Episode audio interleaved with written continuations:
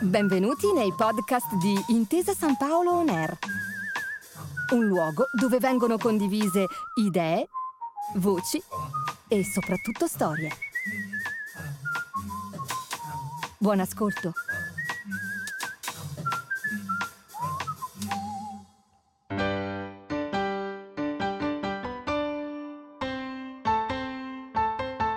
Lettere di Paolo Grassi e uno scambio epistolare tra importanti testimoni della cultura.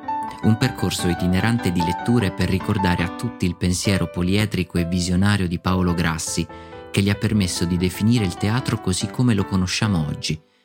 Un'occasione per dare un messaggio alle nuove generazioni testimoniato dai grandi protagonisti del teatro italiano del dopoguerra.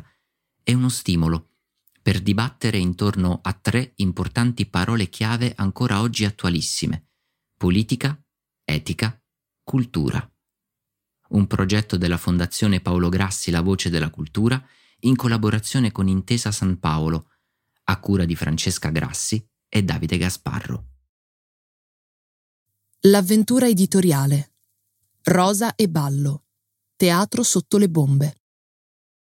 Tra i molteplici interessi che caratterizzano la vivacità intellettuale di Grassi, spicca quello per l'editoria, passione vera e sincera che lo accompagnerà per tutta la vita.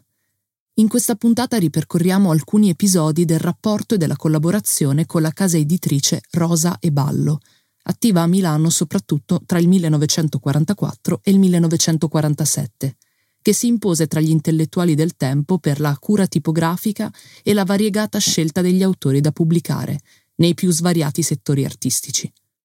Paolo Grassi vi entra poco più che ventenne per dirigere una collana dedicata al teatro. Di fatto sarà un'occasione per tradurre e per far pubblicare molti autori allora sconosciuti in Italia a causa della censura fascista, come Brecht. Non appena assunto, Grassi si fa subito notare per la sua irruente personalità, ma diventa anche motore di relazioni e progetti, in un periodo difficile come quello della guerra, in cui le semplici comunicazioni risultano complesse. A testimonianza di questi ostacoli, uno scambio con Giannino Galloni, intellettuale e traduttore genovese, tra i padri del Teatro della Tosse. Le lettere provengono dal Fondo Rosa e Ballo della Fondazione Mondadori. Legge Davide Gasparro. Da Paolo Grassi a Carlo Emilio Gadda, Milano, 16 marzo 1943. Caro Gadda, inizio oggi un nuovo lavoro presso la casa editrice Rosa e Ballo e spero che mi sia di buon augurio scrivere a lei la prima lettera per proporre la traduzione di una novella spagnola. Sarebbe bello poterla avere presto, così da stampare il suo volume fra i primi. Ci scriva, per favore, indicando la novella, quale compenso desidera per la traduzione e il termine di consegna. La casa editrice è giovane, ma ha buoni propositi. Si faranno cose belle. Da Paolo Grassi a Rosa e Ballo, Milano, 16 aprile 1944. Carissimi amici, nonché editori, Rosa e Ballo, la prima cosa che voi farete leggendo questa lettera è una risata alle mie spalle. Io vi invito, viceversa, a prendere piuttosto sul serio quanto modestamente sto per dirvi, tutte cose del resto a voi perfettamente note, ma che io mi permetto di sottolineare nell'interesse della casa, vostro, mio e della collana teatro che particolarmente mi sta a cuore. Punto A. Cominciamo dall'organizzazione. La nostra casa editrice è lungi mille miglia da una organizzazione interna che le è necessaria per vivere e prosperare. Io ho visitato in questi giorni, anche per sondare eventuali ulteriori lavori, varie case editrici milanesi. Avranno una carta da lettere meno attraente, ma hanno locali definiti, hanno signorine davanti a macchine da scrivere, hanno gente che apre la porta, hanno uffici tranquilli, hanno luoghi separati nei quali si parla. Da noi è un caos assoluto. C'è un sacco di gente che non combina, ci sono idee, c'è la festa del faremo, ma non si fa nulla. State attenti, non voglio cercare il pelo nell'uovo. Desidero dirvi quello che penso perché ci sia posto riparo, non tanto perché io aspiri a prendere parte attiva all'organizzazione della casa, quanto perché la collana teatro la amo veramente e vorrei che avesse una vita sicura, serena, duratura e tranquilla. Punto B. Io propongo urgentemente locali, organizzazione, personale, funzionamento preciso della casa attraverso le dirette competenze di tutti e il lavoro di tutti. Propongo pure ufficialmente la mia assunzione, in breve giro di giorni, affinché sia possibile potenziare al 100% la casa e preparare un lancio come si deve. Se propongo me stesso al posto di maggiore responsabilità dopo i vostri nella casa editrice, è per le seguenti ragioni. 1. Per la particolare attitudine mia all'organizzazione e al lavoro preciso, pur essendo io versato in problemi intellettuali. 2. Perché credo immodestamente di essere l'uomo più adatto a coprire tali funzioni presso di voi. 3. Perché credo che questa proposta rientri nel vostro esclusivo interesse. Ora, io non vivo d'aria e purtroppo ho delle necessità economiche imprescindibili. Ho dovuto quindi, dato il nicchiare della Rosa e Ballo, fare assaggi presso altri. Potrei assumere uffici consimili, fra cui Garzanti, per esempio. Non ve lo dico a titolo di vanto o di ricatto. Ve lo dico per pregarvi di una decisione. Se non ritenete opportuno un mio lavoro per voi, come l'ho proposto, me lo dite, chiaramente, senza ulteriori tentennamenti, e io rimango il curatore del teatro, ma indipendente, per il resto di scegliermi subito un lavoro extra. Punto C. Mentalità. Voi dovete entrare nell'ordine di idee che a Milano sono in funzione 8-9 case, tutte più o meno forti. Io ho visto firmare contratti amplissimi e impegnativi, con opere importantissime. Ho visto offrire somme superiori alle nostre e accaparrare testi indubbiamente fondamentali. Non bisogna essere presuntuosi, che tutti lavorano bene e la concorrenza si farà sentire in tutti i campi. Punto D. Per la collana teatro torno a proporre il teatro politico di Piscator, i testi russi, nonché per ora dei lavori tranquilli e rappresentabili. Proporrei Verso Damasco, il capolavoro di Strindberg, nonché qualcosa di Hofmannsthal.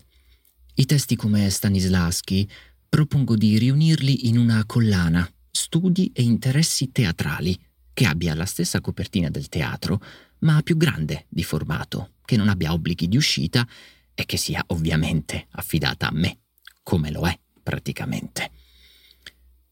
Fate che la lettura di questa lettera non si risolva nel solito sorriso e nel solito pensiero affettuoso a quel balcanico di Grassi. Prendete decisioni definitive, state bene e ricevete il solito affezionato saluto col ricordo del vostro Paolo Grassi. Post scriptum, tenete anche presente che il desiderio di lavorare per voi non è una richiesta di fondi, bensì riflette un'aspirazione a far bene finalmente nel nostro disordinato paese.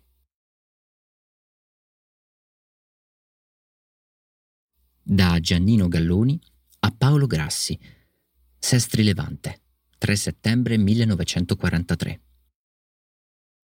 Carissimo Paolo, la tua lettera mi è giunta proprio quando avevo deciso di scriverti per alleviare questo senso di solitudine che si è esteso sul lavoro nostro, di noi giovani. La tua collezione dovrebbe raccogliere i documenti più sicuri di una cultura che è la base della nostra. L'elenco che mi hai fatto potrebbe naturalmente essere ampliato. Ti raccomando, per carità, di non pensare all'eleganza tipografica, meglio qualche volume di più ma in veste economica. Circa gli autori, García Lorca, si potrebbe presentare Yerma o qualche altra cosa sconosciuta. Per quanto riguarda me, spero di poterti dire quello che ho deciso al più presto. Muriac, per esempio. In questi giorni stavo facendo una riduzione teatrale del romanzo di Stevenson, Il Principe Otto. Tu credi che, finita la guerra, sarà concesso a noi giovani di salire su un palcoscenico? Scrivimi al più presto e abiti un affettuoso abbraccio e il mio più vivo ringraziamento. Tuo Giannino. Da Giannino Galloni a Paolo Grassi, Santa Margherita, 27 ottobre 1944. Carissimo Paolo, attendo i volumetti. Per quanto riguarda la mia proposta, tu sai bene che in altri tempi non ti avrei mai fatto una proposta economica. Su questo non dubiti, vero? Comunque sia, vedi di trattare la cosa diplomaticamente e senza esporci unicamente a risposte negative. Soprattutto si potrebbe pensare a gettare le basi per dopo, dato che qui in Liguria, oltre che a Genova, da Sanremo a Rapallo a Chiavari, c'è una notevole vita libraria. Ma a Genova da qualche tempo, in modo particolarissimo, con speculazioni più o meno lecite e oneste in borsa nera. Per la diffusione delle pubblicazioni, il modo migliore è quello di andare a cercare l'interesse. Spero caldamente che nell'ultimo bombardamento di Milano tu non abbia avuto danni. Il mio più affettuoso abbraccio, Galloni. Da Paolo Grassi a Giannino Galloni, Milano, 21 novembre 1944. Carissimo Giannino, rispondo con ritardo, causa l'enorme lavoro che svolgiamo per le nostre edizioni. Anzitutto, esse vanno bene, con soddisfazione di tutti. A Milano e a Torino vendiamo molto. Possiamo essere soddisfatti, i volumi piacciono, e per la veste curatissima e per i testi, di indiscutibile valore artistico. Più tardi lavoreremo ancora di più, è meglio. Credimi, e allora, ristabiliti i contatti, ci sarà lavoro per tutti. Circa il tuo lavoro di prenotazione presso privati e librai di Genova, delle nostre edizioni ti posso dire questo. Noi abbiamo un contratto di vendita con La Lampada, ma anche la nostra agenzia sarebbe lieta di affidarti eventualmente una specie di rappresentanza genovese. Una cosa ostacola il tutto, e cioè che per Genova mancano corrieri. Mancano i trasporti. Noi non sappiamo come farti giungere i libri in omaggio. Se tu riesci a impiantare i trasporti da Genova, cioè gente che viene a Milano e carica portando il tutto a Genova, allora potremmo combinare una cosa così. Per i privati, a te il 40% di sconto e arrangiati tu a distribuire. Per i librai, invece, obbligo di dar loro la percentuale del 30% e una piccola percentuale per te, non so quale, da parte della Lampada.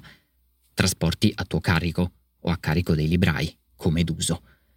Sono le migliori condizioni che chiunque possa farti. Fatti vivo, prestissimo, e dimmi un po' in merito.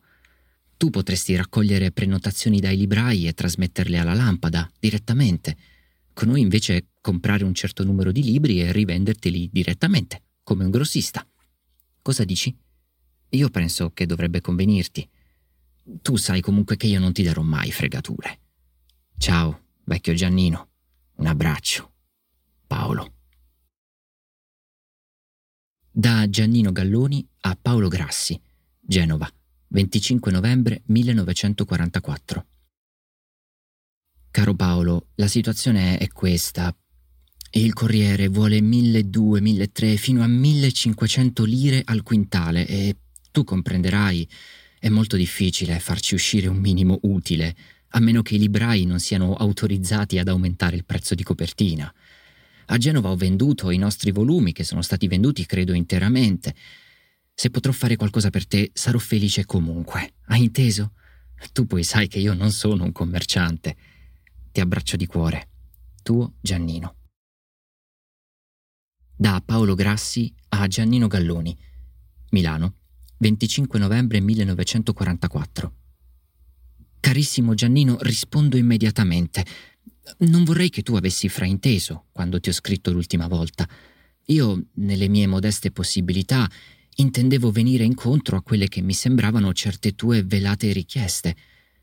Oggi la vita è diventata talmente serrata che non ci si deve affatto vergognare a denunciare certa indigenza in cui, logicamente, gli intellettuali vengono a trovarsi. Comunque, vedi tu, non fare complimenti. Io vorrei venire incontro artisticamente e materialmente ai tanti amici che ho, ma purtroppo, per ovvie ragioni, mi riesce solo in parte. Ti dirò che i treni con Genova ora funzionano e quindi più facili dovrebbero essere i contatti con voi. Vedi tu, se ti riesce di organizzare dei trasporti a mano di volumi. Si tratta del prezzo del viaggio. Io ti verrò incontro in tutti i modi. Ti faccio a parte avere i primi nostri volumi in omaggio, va bene? Se poi vuoi valerti dei nostri volumi come campionario e raccogliere prenotazioni che mi trasmetterai, sappi fin d'ora che il tuo lavoro verrà ricompensato. Ciao, vecchio Giannino. Speriamo di presto rivederci. Ti abbraccio. Paolo. Per continuare il viaggio tra le lettere di Paolo Grassi, ti aspettiamo alla prossima puntata. A presto! Grazie per aver ascoltato i podcast di Intesa San Paolo On Air. Al prossimo episodio!